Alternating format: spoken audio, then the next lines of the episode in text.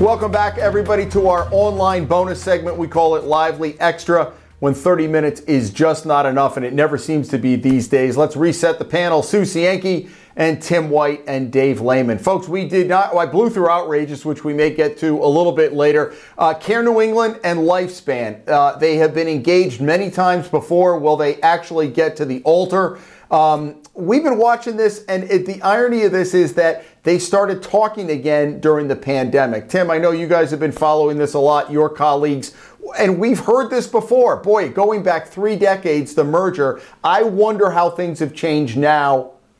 Questions about monopoly and all that, why that's changed now as opposed to when they first proposed this. I mean, Jim, you were so right. Is this not the longest running soap opera in recent Rhode Island history? The couple of Lifespan and Care New England have been on again, off again for more than three decades.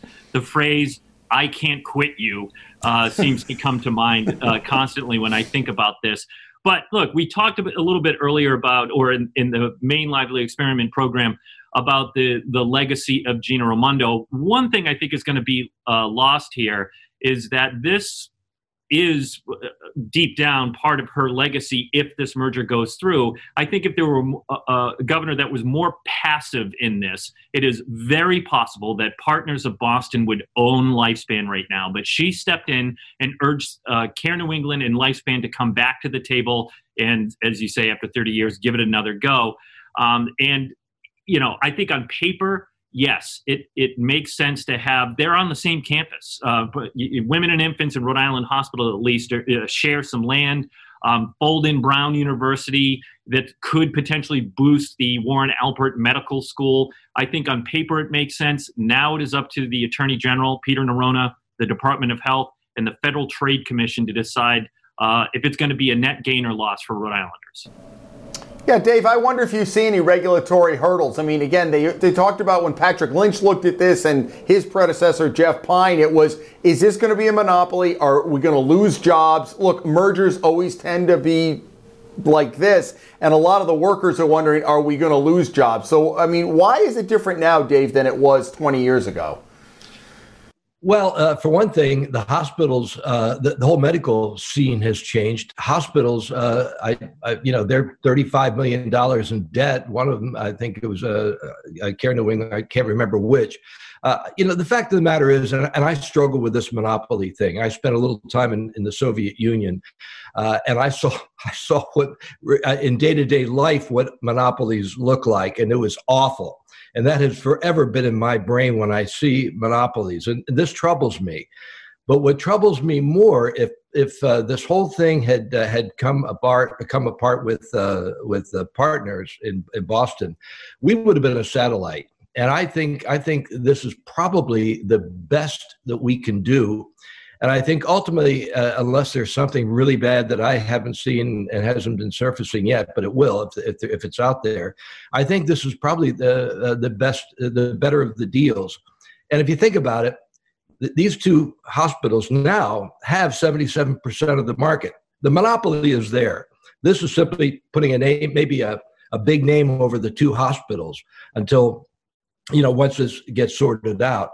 So i think i, I think this is probably ultimately uh, the better of the two deals because both hospitals need each other. There are going to be economies of scale. I've never heard of a merger where companies or entities come together in order to spend more money or to hire more people. Now they say that this will give us more hiring power because we're going to be bigger we're going to be better that may be the case, but efficiencies are going to come into play here. I'm sure it has to. Both, yeah, both Dave, hospitals Dave, are losing money. Dr. Babineau and Dr. Fanale had a collective aneurysm. Lifespan, Care New England, Soviet Union. That's all they're going to take out of that. um, Sue, Sue, go ahead and chime in so I think there's always an emotionally heated argument around mergers. And, you know, there's a cognitive dissonance about the consolidation and the outcomes of this. I go back to the 60 Minutes report that they did on Sutter Health that started out small and started eating all the hospitals. And what was the outcome of that? Well, it wasn't very good. There was certainly, um, you know, the patient care went down, um, it didn't stay the same, and the prices went up. So there was a, between an 11 to 50 4% price increase. And that's what happens with mergers. You know, I, I agree with you that Partners was probably not the right partner to come into Rhode Island, but I'm not so sure about this. So I'll be interested to see what Peter Neronha does, how he uh, chimes in on the merger, what reg- regulatory hurdles they will have to overcome. But really, the bottom line is what is going to happen to the care for patients and what is going to happen to the cost. Yeah, that's the big question. Okay, folks, I blow through. I blew through uh, outrages and kudos uh, in the last segment. Let's do that now. Tim, do you have an outrage or a kudo this week? I'm going to go with an out, outrage, Jim. Uh, my colleague Steph Machado is covering the police use of force trial of uh, Providence police officer Sergeant Joseph Hanley. And the judge in that case will not allow reporters to provide real time updates via Twitter or any other uh, platforms.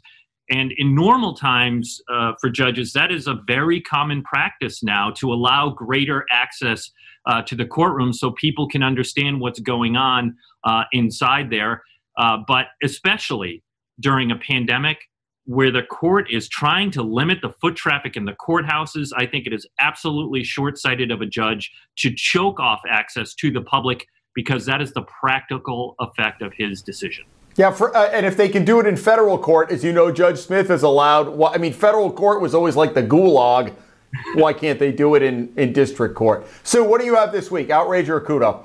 No, uh, outrage, of course. No kudos this week. Outrage. Um, there's a bill, and I'm going to go national on this. There's a bill uh, sitting in the House of Representatives that we anticipate will be voted on on March 8th. It's called the PRO Act. It's, it's House Bill 842. What it will do is take away any right to work right to work. It will kill franchisees. It will make them a joint employee with a corporation. So any franchise owners it will actually uh, hurt independent contractors and there are 59 million independent contractors across the country.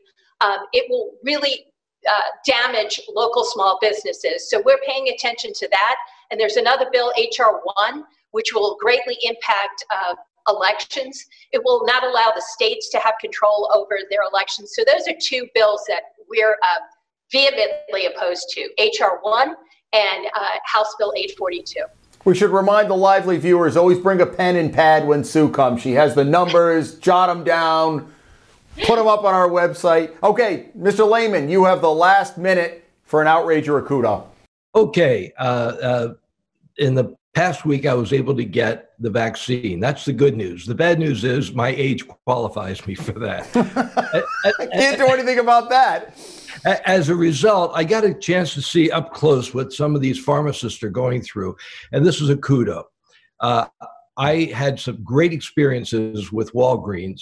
I saw people there behind the counter who have to make decisions as to who gets the extra doses and who doesn't. I didn't get an extra dose, by the way and I saw people, and, and, and I, I, saw it firsthand. A lot of people were going up there and expressing concern about helping people who are in the margins, who, if, if they don't get it, they're going to die because they're so compromised uh, with their immune system. I was very touched by the empathy that I saw at the Walgreens in Federal Hill, the Walgreens in West Warwick. I was at both of those, and I was really touched by how these people with all this craziness going on, people coming in and sad stories, they manage to keep their empathy. And I think that's a wonderful thing to see given this whole pandemic where empathy sometimes is not there, especially when you're trying to get so much done in such a short period of time. So kudos to them. Yeah, that is the good part. We've heard that from uh, a lot of people that uh, amidst the craziness, they are focused. So, Dave, thank you. Folks, that's all the time we have. Even with the extra segment, it's never enough. Sue, and Tim and Dave, thank you so much. Folks, join us back here next week as the lively experiment continues.